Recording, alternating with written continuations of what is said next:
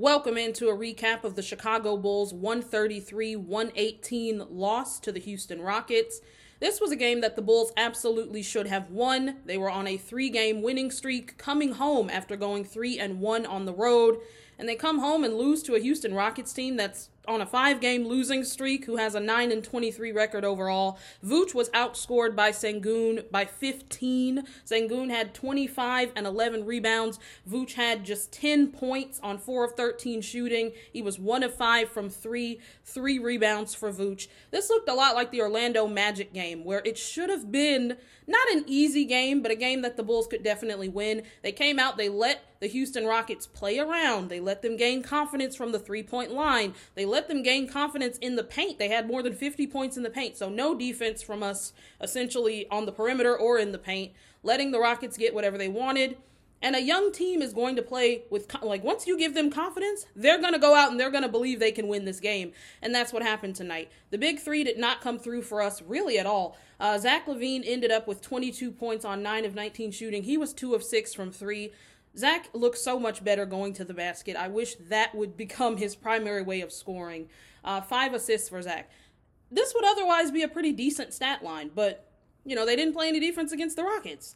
DeMar, 31 points on 8 of 18 shooting. He had 10 assists. So another double double for DeMar.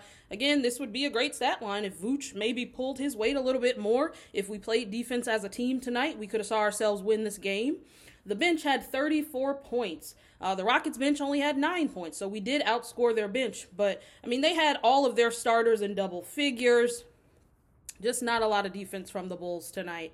Uh, the Rockets won the rebounding battle 45 to 35. They shot 55% from the field.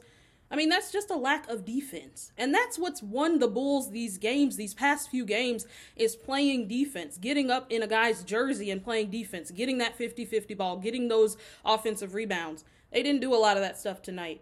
There was essentially there there wasn't any defense tonight really at all. Uh, again, the points in the paint for the Rockets they had more than 50 points in the paint, just no resistance from Vooch or Drummond or P. Will or any big man you can name.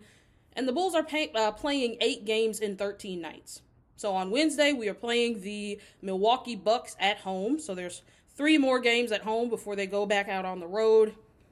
I mean, the Bucks are the Bucks, so uh, they are currently on a three-game losing streak, but they're still a tough team. Obviously, uh, they are one of the top teams in the Eastern Conference, and the Bulls have the Cavs coming up. They have the 76ers coming up. If they come out and they play the way that they played tonight against the Rockets, a game that you should have easily had, if they play that way against the rest of these teams, it's going to be a very long January for the Bulls.